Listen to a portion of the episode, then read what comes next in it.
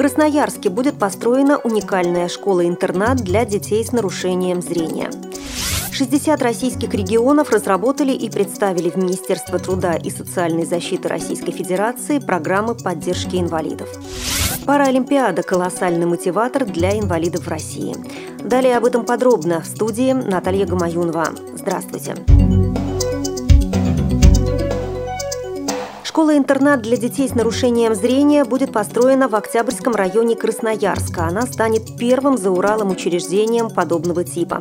Как сообщили в пресс-службе Краевого правительства, это учреждение рассчитано на 197 учащихся, а в самом интернате смогут постоянно проживать 72 ребенка. Здесь будет несколько корпусов, соединенных между собой теплыми переходами.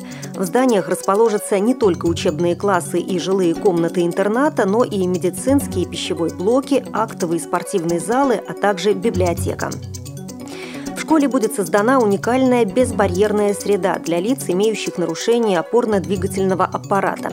Помещение оборудуют современными лифтами и пандусами. Специалистами разработан и утвержден перечень учебного оборудования. Каждый учебный кабинет новой школы-интерната будет оснащен портативными и электронными лупами для слабовидящих учащихся, читающими машинками и плеерами для слепых детей, дидактическими материалами для развития тактильного и зрительного восприятия, моноблоками, обеспечивающими любое увеличение изображения для слабовидящих учащихся, а также брайлевскими дисплеями и принтерами для слепых. Проект школы-интерната для детей-инвалидов получил положительное заключение и успешно прошел государственную экспертизу. Программы поддержки инвалидов разработали и представили в Министерство труда и социальной защиты Российской Федерации уже 60 регионов, сообщил глава департамента по делам инвалидов Министерства труда Григорий Лекарев. В 2013 году Минтруда и социальной защиты планирует начать софинансирование региональных программ поддержки инвалидов в соответствии с показателями, заложенными в госпрограмме «Доступная среда».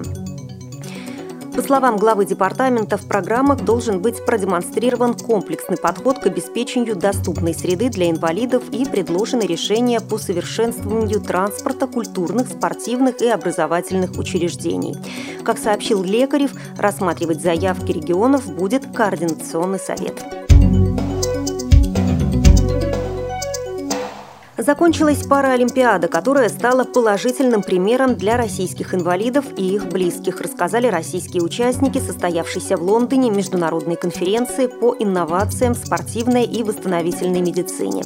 Россию на конференции представляли заместитель директора научного института неотложной детской хирургии и травматологии Светлана Валиулина и заместитель главного врача Федерального бюро медико-социальной экспертизы Федерального медико-биологического агентства России Александр Чемерис. В Лондоне они имели возможность познакомиться и обменяться опытом с ведущими мировыми специалистами в области протезирования, восстановительной, спортивной и реабилитационной медицины.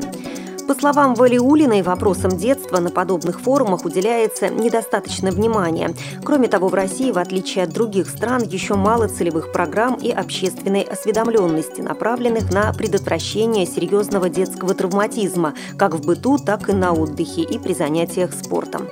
Ключевая роль в этом процессе принадлежит родителям и социальному окружению. Однако обмен опытом в этом деле налажен слабо, и Валиулина выступает за создание форума, на котором эти вопросы могли бы обсуждаться.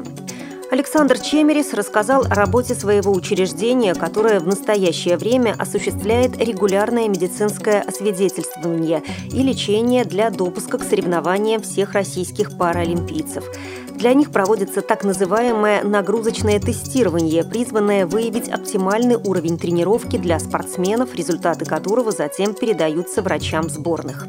Он добавил, что в России сейчас создаются условия для занятий спортом для инвалидов, и работа на этом направлении ведется большая. Вы слушали информационный выпуск.